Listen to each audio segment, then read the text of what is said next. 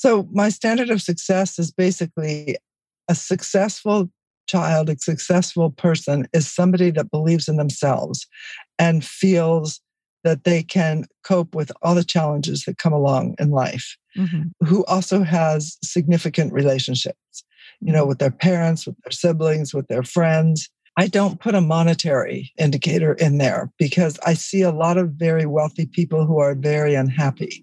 And so that's a lot of people say, "Oh, how can you be unhappy? You know, you have a mm-hmm. some fancy car. I'm not into cars, but you know, honestly, who wants to have all these material possessions when you have nobody to share them with? Mm-hmm. Nobody that you care about to be with, to enjoy them."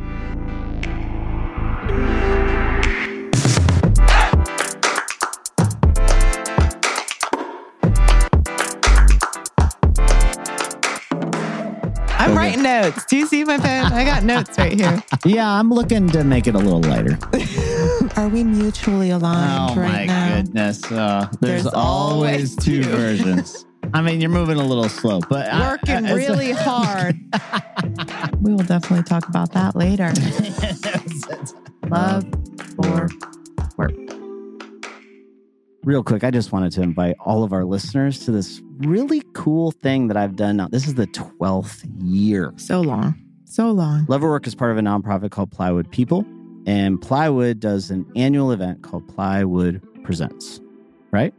Yeah, it's great. How many Every of you year, have you been to? How many years 12, have you been? All 12. I will hundred percent. It's definitely a highlight of your year, isn't it? Oh, you know, I'm just thankful that I'm not taking out the trash every year, like, like the first year, like the many first few years. Yes, yes. I'm very thankful that I get to sit and enjoy it now. Totally. Ply Presents is August 12th in Atlanta, in person. And we want to invite you to be a part of it, to join us. You can Look, come by yourself. Can we you can bring your faces. Someone that you love with you, or you can you could have a whole table. A table of six people Find me or find Jeff if you listen to this podcast and you are coming to Plywood Presents. I need to see your face we because have, I never get to see you. Oh I just goodness. talk into a microphone, wondering if anybody listens. Oh my. So Listen, find us. It's a super inspirational day. You'll get practical advice in whatever projects you're leading or purposeful work that you're doing. We have incredible speakers. You can find all the details out at plywoodpresents.com. Sign up today. Tell your friends, tell your neighbors, tell your cousins, tell your sisters, and be there or be square. August 12th, Plywood Presents. Welcome to the Love Work Podcast. This is Jeff. And I'm Andre. Man, this series is off to an incredible start. We have a good, successful interview today. successful. Very successful. Let's just start with a few fun things that we learned about our teacher today. So, one of her daughters is the CEO at YouTube. Yeah. What's really funny is that she's the CEO of YouTube and they didn't have TV growing up. Yeah. In their house. yeah. The other daughter is a professor of pediatrics at University of California, San Francisco. So there's that. Number two. She's freaking smart. the other daughter is co-founder and CEO of 23andMe. I mean, she raised some very successful, successful kids. kids. Yeah and also wrote a book called How to Raise Successful People. I was smart. Yeah, real smart. Yeah. So today we have Esther Wojcicki, and a lot of people call her Woj. Now, when you say a lot of people, like she is known in Silicon Valley, Palo Alto, whatever all those places are, where all the tech hubs are. Just as Woj. Woj, because she has taught so many of the people that are now extremely successful in that area. Yeah. Yeah. Exactly. This book that she wrote, Jeff and I have read it, and the byline underneath is simple lessons to help your child become self driven, respectful, and resilient. So, as we get into it, there's three things I want you to listen for. Yeah.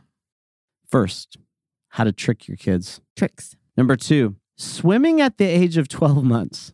And number three, Elon Musk. There we go. That was a good story. And so today we have the author of the book, How to Raise Successful People, Esther Wojcicki. My family story starts actually in when I was a small child in New York City. Uh, my parents are immigrants from Russia. My father was from the Ukraine, my mother's from Siberia. Krasnoyarsk, actually. And I was the first one born here in the United States. And everybody was very excited about having the first American. Mm. I did have a bit of a challenge, had to learn to speak English after I went to kindergarten because the primary languages were flipped between Russian and Yiddish.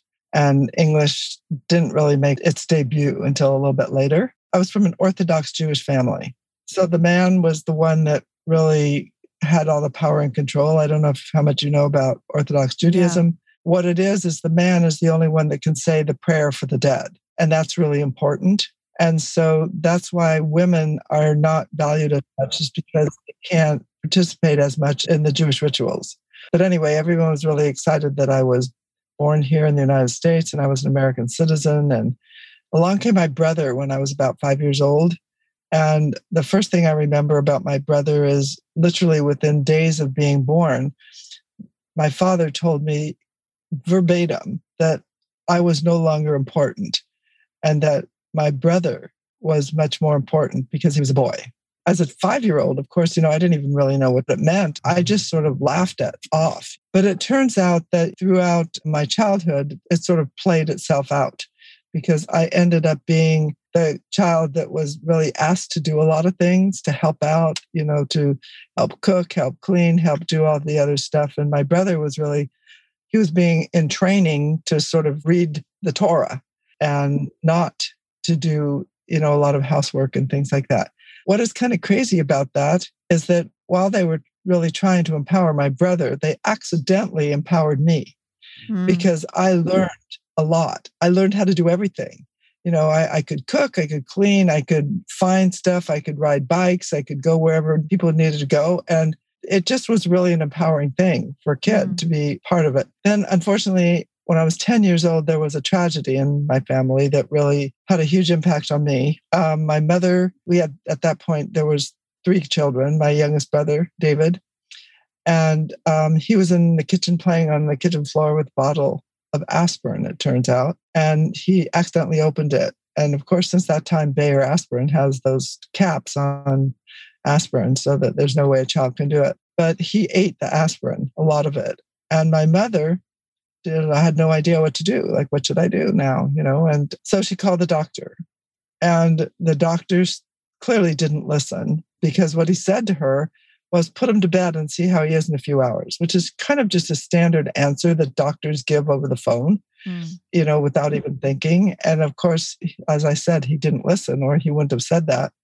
And my mother, being this immigrant who thought everything in America was the best it could be, she was afraid to challenge him. She's like, oh my God, you know, he's a doctor. He knows what he's talking about. I'm just an immigrant. I don't know anything.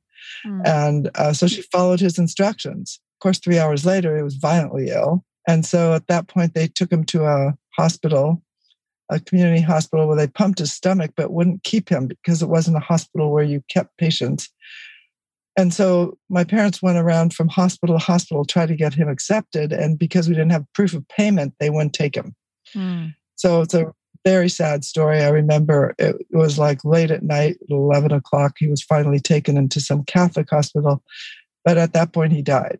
Mm. So, what it did to me, you know, when you're a child 10 years old, you don't think about what it does to you, but what it did to me subconsciously was it made me say to myself, you can't trust anybody, especially people in authority you need to make sure you know that yourself. You need to think yourself. You cannot just rely on other people to think for you. Hmm. That really impacted my life because I ended up spending a lot of time in the library wanting to read. I tried to read everything that was nonfiction. Since I came from this poor family, we didn't have a lot of money. My father was an artist. That was one of the things open to me, the library, you know, and mm-hmm. it was a hmm. great place for me to go. And I spent a lot of time there. And I ended up being like a really good student. And that was in contrast to how I had been before, which I was just kind of lackadaisical. And I graduated from a school in Los Angeles, a large school that had seven to 12 grade. And again, I was didn't even know that this existed, but I ended up being the valedictorian of the class. And it was a very large class. And as again, coming from this immigrant family, I didn't even know what valedictorian was. But I was very excited because it helped me get into the University of California, which is where I went to school. My parents did not want me to go to college because, again, you know, the Orthodox religion, girls are supposed to be mothers and caretakers, and you're not supposed to go to college. Like, why do you need to go to college? You're not going to work anyway. You're just going to stay home and have kids. So I disobeyed, and uh, they financially disowned me. And so I had to do it myself. It was a bit of a challenge. And I, but I, I was determined, determined to get an education, determined to have a degree. So people have asked me, like, you know, why are you always so passionate about education? And why do you keep doing this? And it's because I personally have seen the power of education. If I never would have gotten a degree, I would never be where I am today. And I never would have gotten out of poverty. I would have just continued the cycle. And my mother ended up working as a clerk in a in a big store. And I didn't want to do that. And I didn't want I just didn't want to have to worry about every meal that was coming, you know, down the pike. How was I going to eat breakfast, lunch? We were always worried about enough food. So that really changed my life. And so that's the beginning story of how I started. I think that framework, I'm sure, was like a setup for now what you gave your life to, and also how you raised your family, right? Like making a strategic decision to live differently. Is that a fair way to say it? Oh, absolutely. A strategic decision to live differently. And, you know, again, the method of discipline coming from my father was um, spare the rod, spoil the child. That came from Russia with him. And I think back in those days in Russia, you were always hit. Um, not only hit, you were beaten up. And so that also happened to me. And I wanted to make sure that that never happened to my children. I was consciously aware of I wanted to give them what I call trust and respect, which is part of my the acronym in my book and starting from when they were born it was really important to me to have trust and respect for my children. So i did a lot of things early on to give my children autonomy independence. I wanted mm-hmm. them to be independent thinkers. As a teacher with a teacher mindset my idea was always to see what I could do as early as I possibly could. You know, what could a one year old learn? What could a two year old learn? I, it was kind of an experiment for me more than anything. I, I thought of my kids as like really fun, you know, little guinea pigs, sorry to say, but it was. It was really fun. You know, could they learn to swim early? How old did they have to be to learn to ride a two wheel bike? There were a lot of things that I challenged myself. Can I teach it? Can I break it down in such a way that they can actually learn it? And, and turns out I could do that. And I did do that. You know, they learned to ride bikes really early, two wheel bikes. They were 3 mm-hmm. uh, they learned to swim. So Susan learned at two, Janet learned at one, and learned also at about in between one and a half. But swim, I'm talking about swimming from one end of the pool to the other. Have you ever seen a 12 month old kid swim? I bet you haven't. no. Turns out they can. Yeah, that's awesome. So I had a pool and I was like, there's no way I don't want them to fall in and not protect themselves. So this is was my answer yeah. to how they should protect themselves. And in the process of doing that, I empowered them. Mm-hmm. They felt very confident. They were always little kids that would always go up to the visitors we have and say, Hi, my name is Susan, or Hi, my name is Janet. And they weren't the kinds of kids that were hiding behind your skirt or something. Mm. They felt pretty good about themselves. And I wanted all kids to feel like that. So that's why I that's why I became an educator. Yeah. And it was just a perfect fit for me because I'm turns out I'm good at teaching. I'm wacky enough so that all my lessons were entertaining. The kids always thought it was really fun and funny.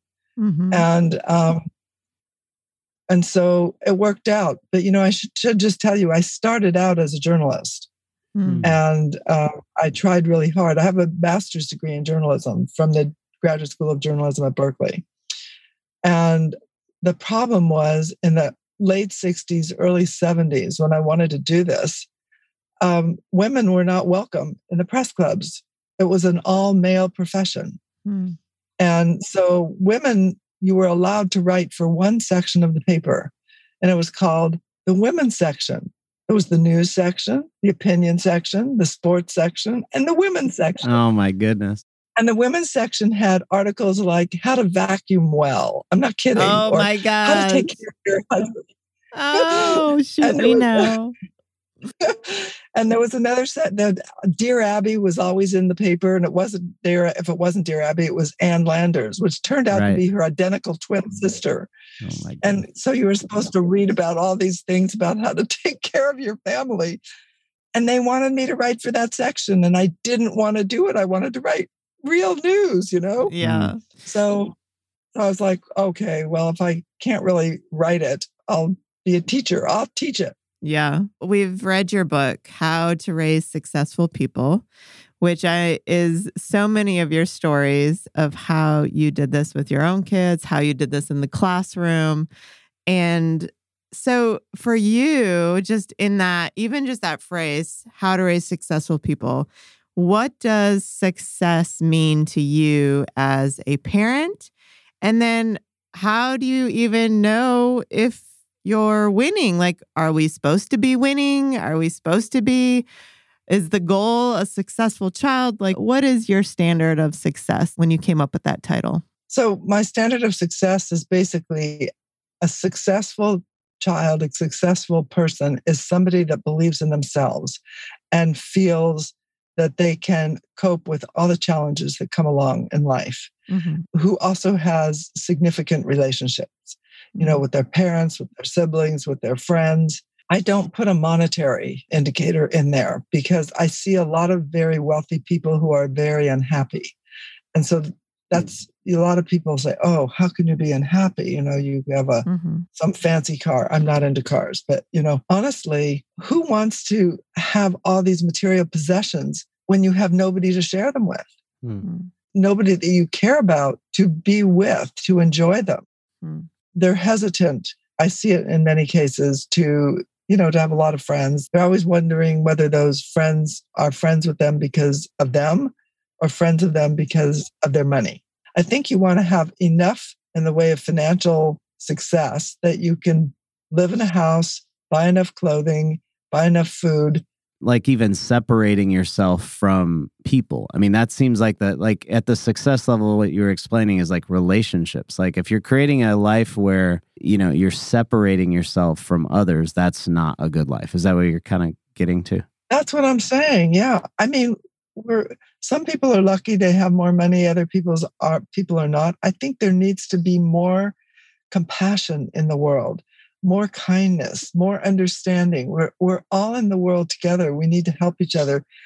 And you know, the super wealthy like Elon Musk and you know Jeff Bezos uh, competing for who's wealthier today. I think that wealth needs to be spread Mm. with lots of other people. And Jeff Bezos' ex-wife, Mackenzie Scott, I believe her Yeah, name, she's done a good job with that money. amazing. She's got $53 billion. She just got married recently. I want to say congratulations. Sounds like she picked a great person. He's a former teacher, Yay. chemistry teacher. Yay. And they're going to hopefully use that $53 billion to make the lives of so many people better. Yeah. Wh- Why else accumulate it? Who wants to be the richest guy in the cemetery? You know? Right.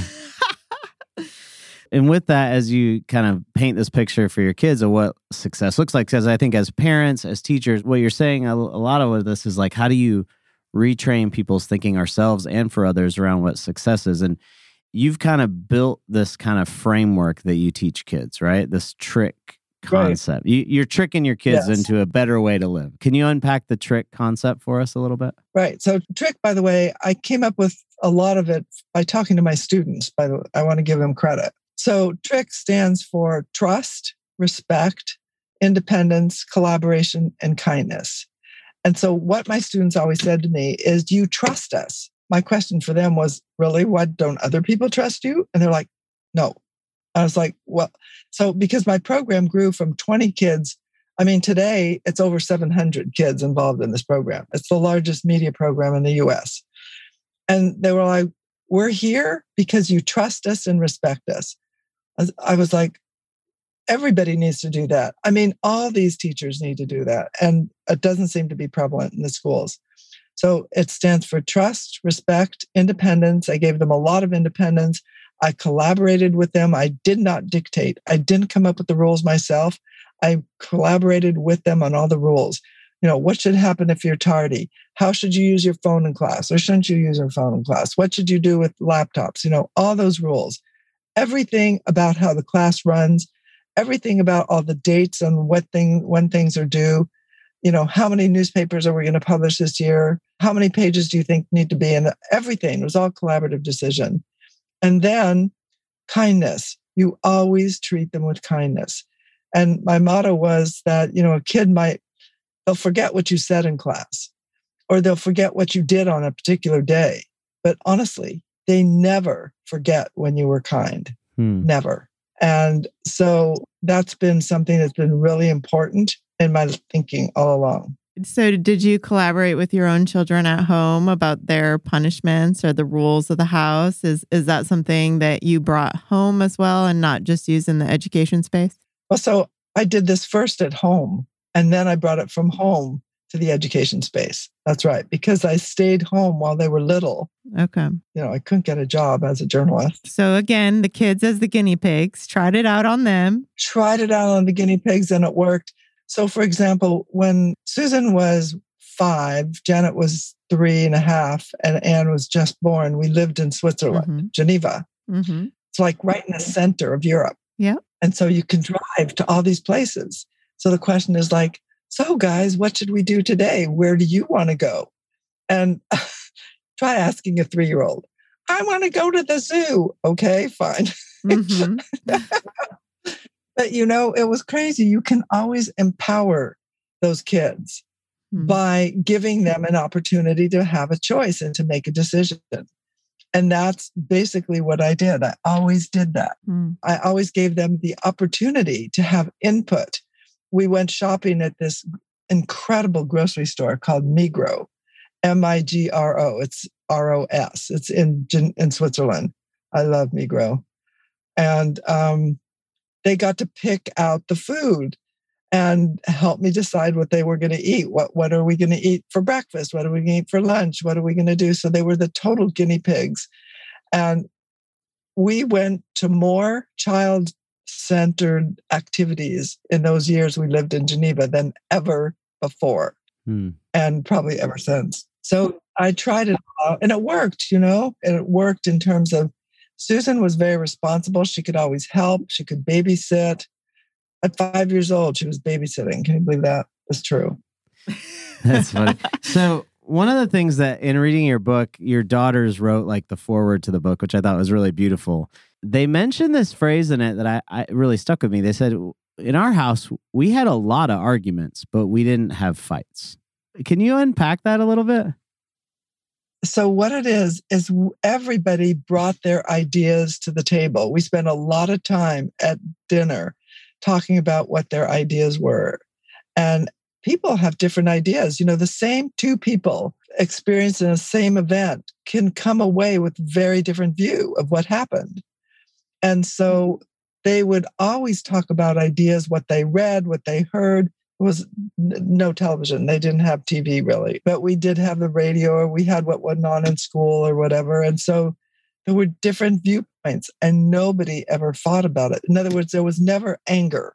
Hmm. You never got into a situation where whatever it was you were talking about, you were so angry you got up from the table and ran off in a huff. That never happened.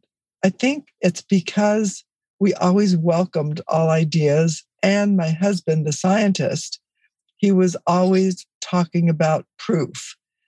Prove what you say. And hmm. what you want to do is have good enough proof points so that you can you know convince the other people at the table and it's interesting we always had visitors every night the kids would bring home friends and one of the kids just recently i just spoke with her she's the same age as my daughter susan so she's in her 40s she says the main thing i remember about your house is all the dinner time discussions. Hmm. And so I think that that's where that phrase comes from. Well, you talk a little bit about your husband a little bit here. And how was that? Like, can you talk about the importance of you know, raising kids together? Did you have similar viewpoints? You know, we heard your side of your story kind of growing up.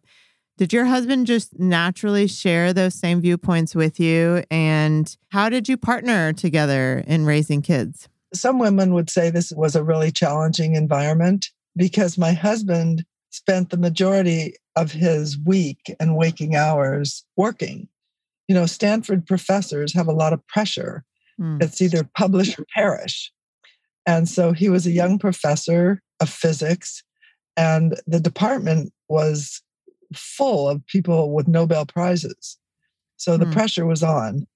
So he basically relied a lot on me to do a, most of the parenting. Okay. Um, we agreed most on most things. I'll tell you what we didn't agree on. He was much stricter than I was. If they said they were going to do something, he wanted them to do it and like now.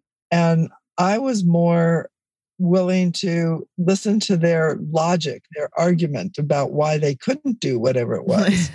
if that logic made sense and they were able to mount a good argument, I said, okay, you don't have to do it. So I think that we really never fought that much except on trips. If we went on a trip, you know, when you're with people for 24 7, you know, two weeks in a row, then you mm-hmm. really have to get along. Otherwise, it's going to be not very good. We compromised, both of us, mm-hmm. and worked together. But also, I think a lot of women in that era, they would have been really angry because their husband didn't participate very much.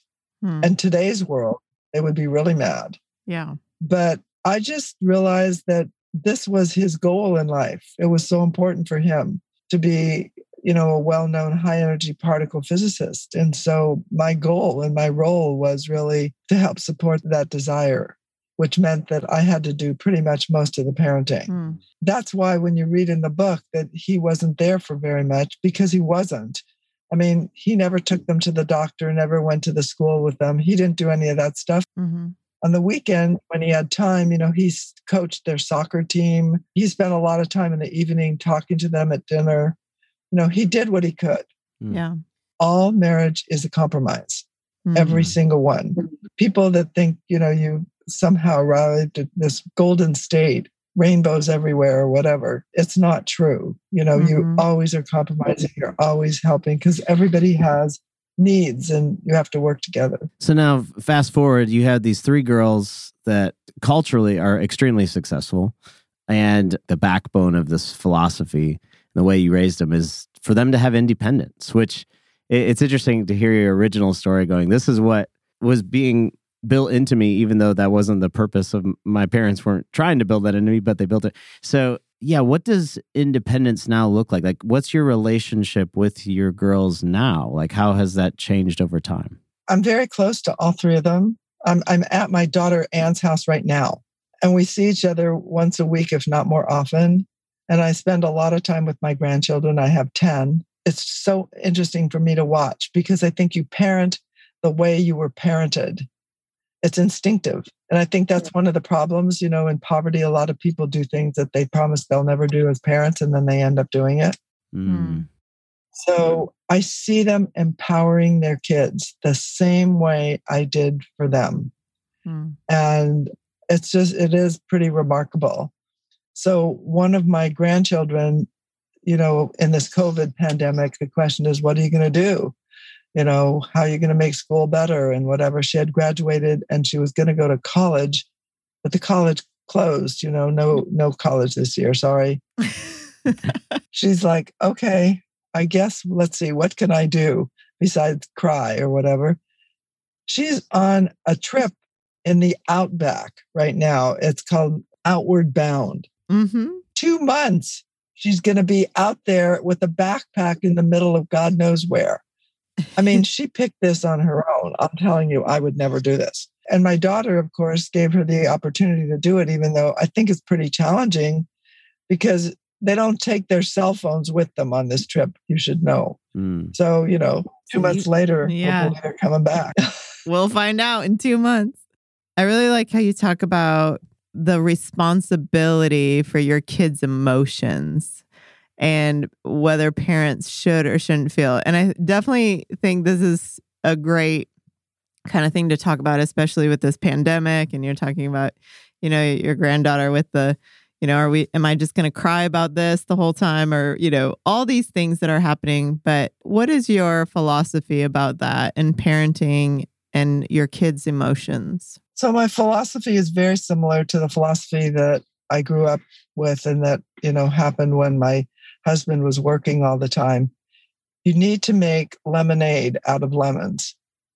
So we've had a lot of lemons this year. You know, COVID mm-hmm. has been mm-hmm. terrible. But you need to, instead of crying over what you don't have, you need to look forward and see what opportunities there are right now. There are opportunities.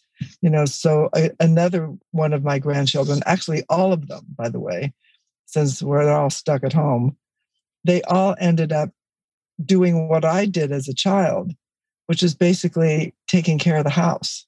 You know, the five year old was in charge of vacuuming. You know, the other kids were in charge of making dinner. One of my grandsons was in charge of making bread every two days. Turns out he's an incredible French bread maker now. it's, it's shocking. It's like, can you make another bread now, Marco? Now.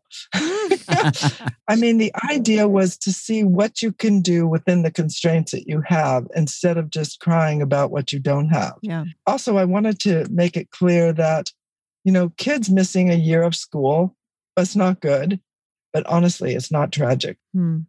Yeah. Let me tell you what happens in any school situation. You memorize for a test. All tests are memorization for the most part all research shows that after two weeks, just two weeks, you only remember 32% of what you memorized. Mm-hmm. And after a year, it's 5%. So, all that memorization, you ask why people are doing it because it doesn't make a lot of sense. The most important thing to memorize, of course, the times tables. And then you say, and you tell, did you memorize your times table? You know, said the kid, and they're like, I've got my cell phone. I don't need to do that.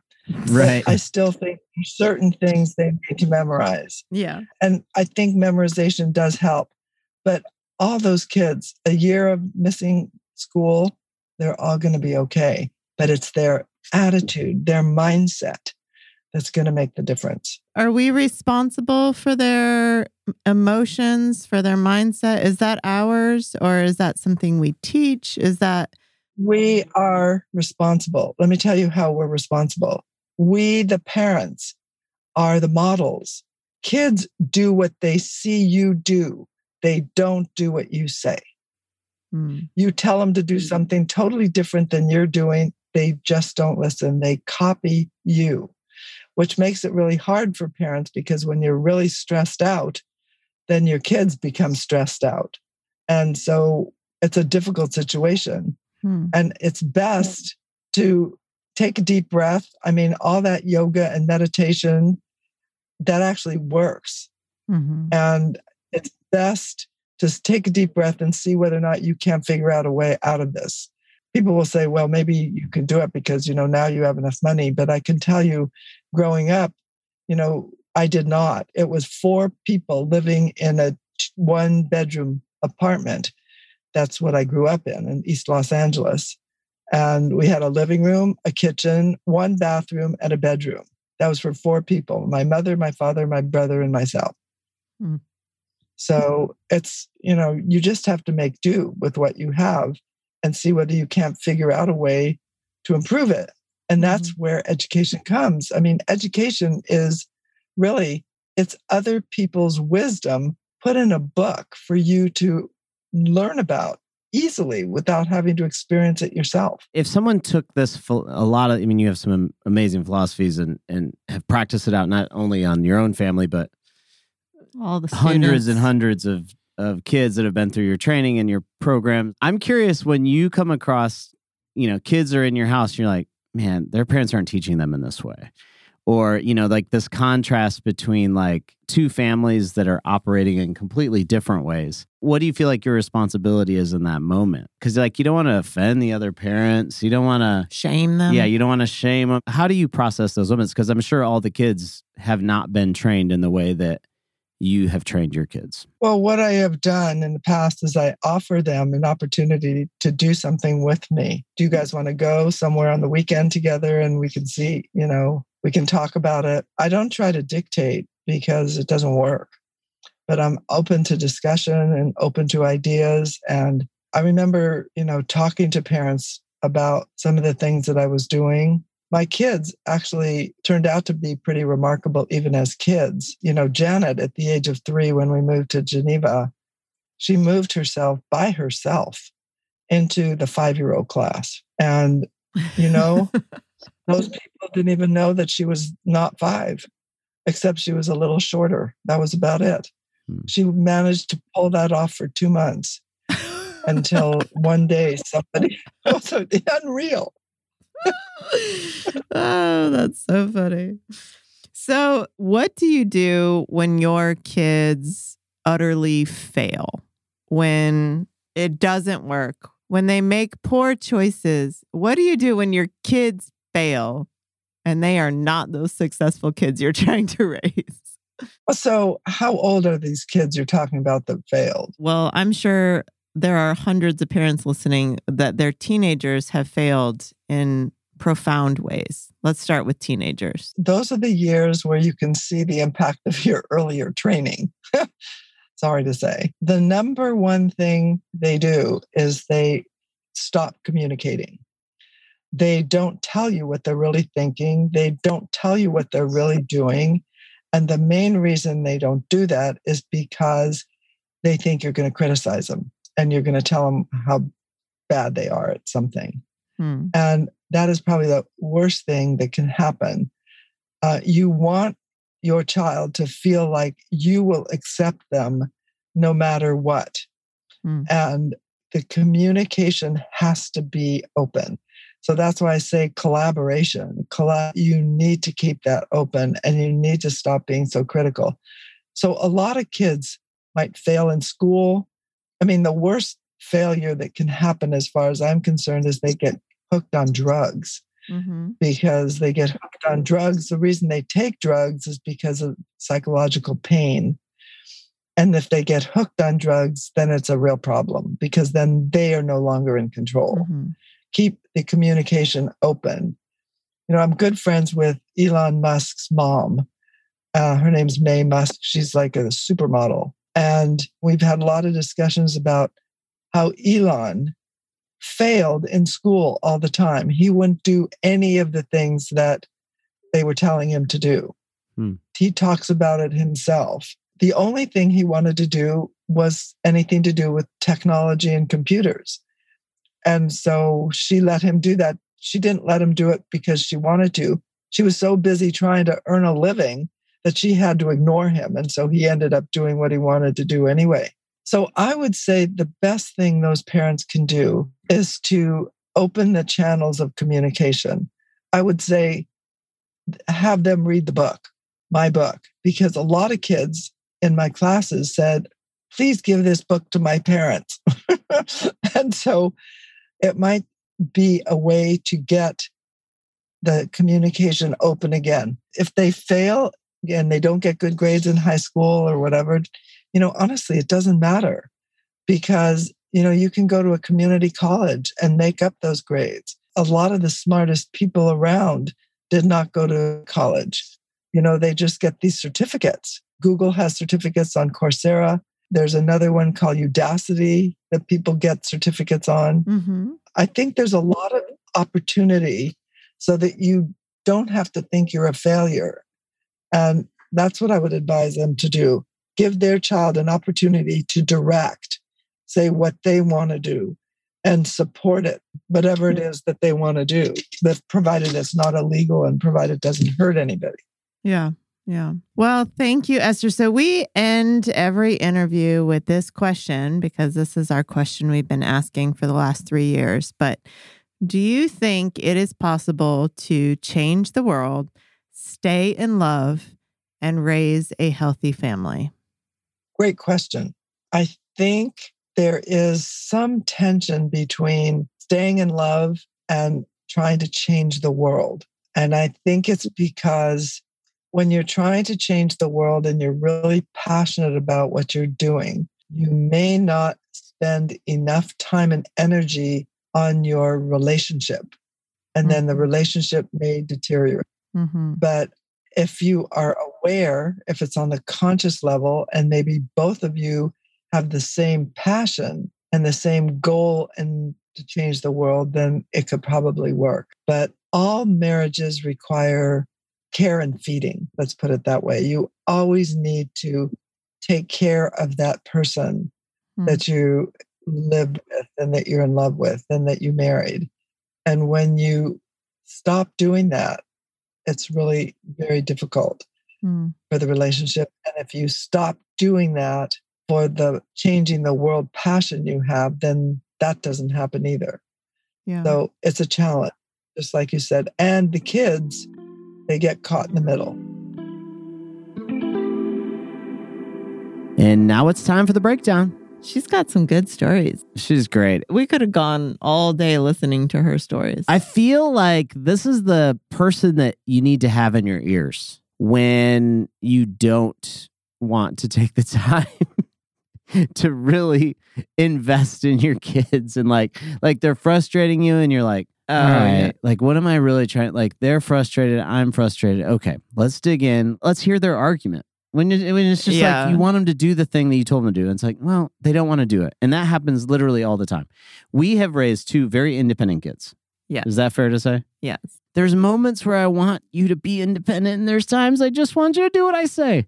Yes. I love that she was like, Well, I actually listen to their logic about why they're not going to do what I asked them to do. And I'm like, Wow. Well, and actually, and she's like, and sometimes their argument wins, and I tell them they don't have to do that anymore.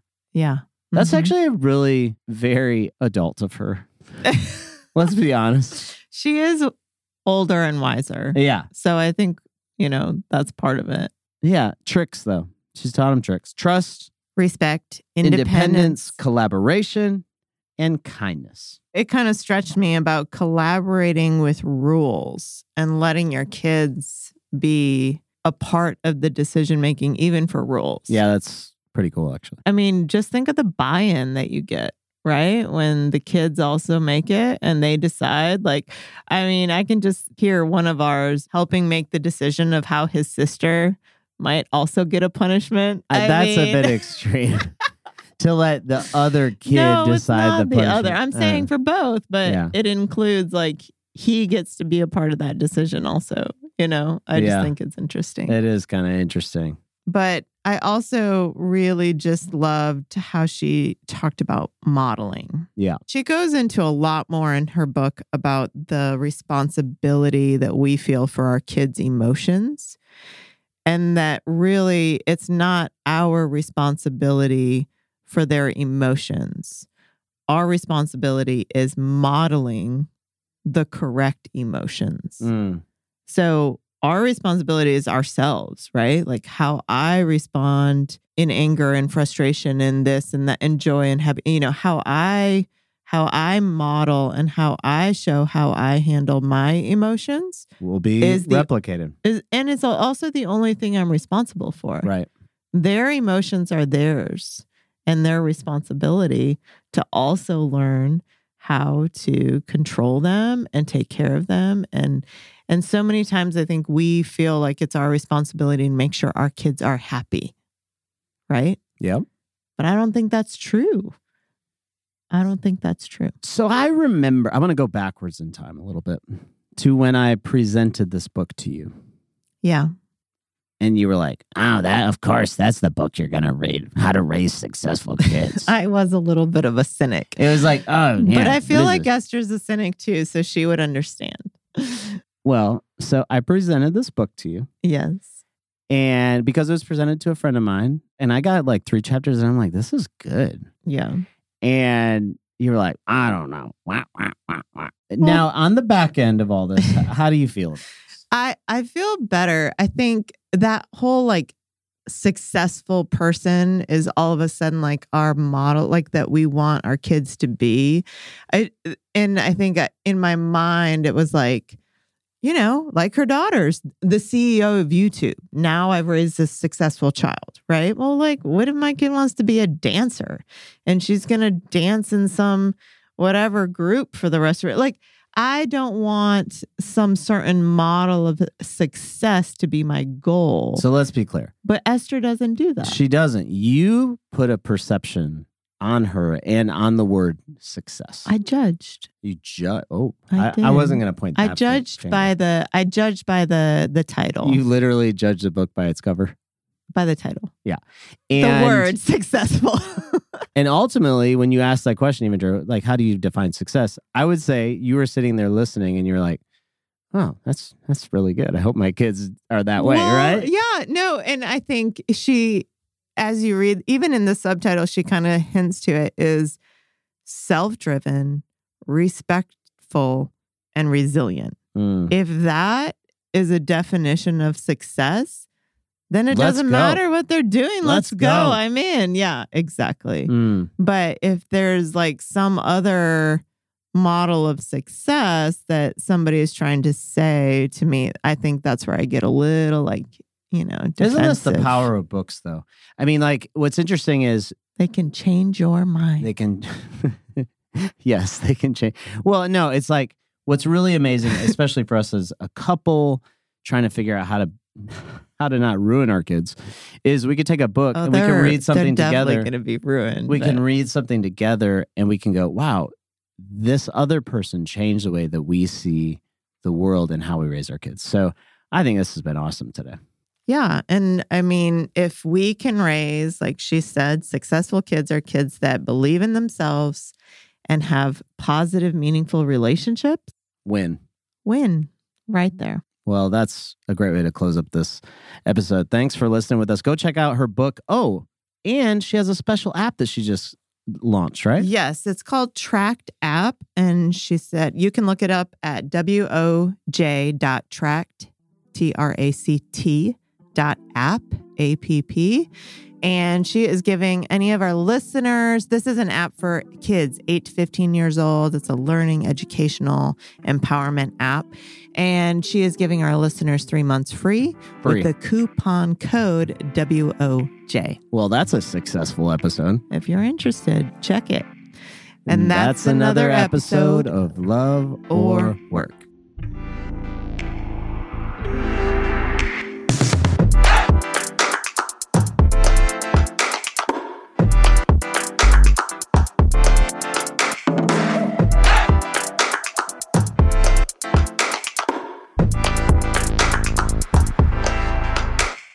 This episode was recorded by Matt Owen for Soul Graffiti Productions.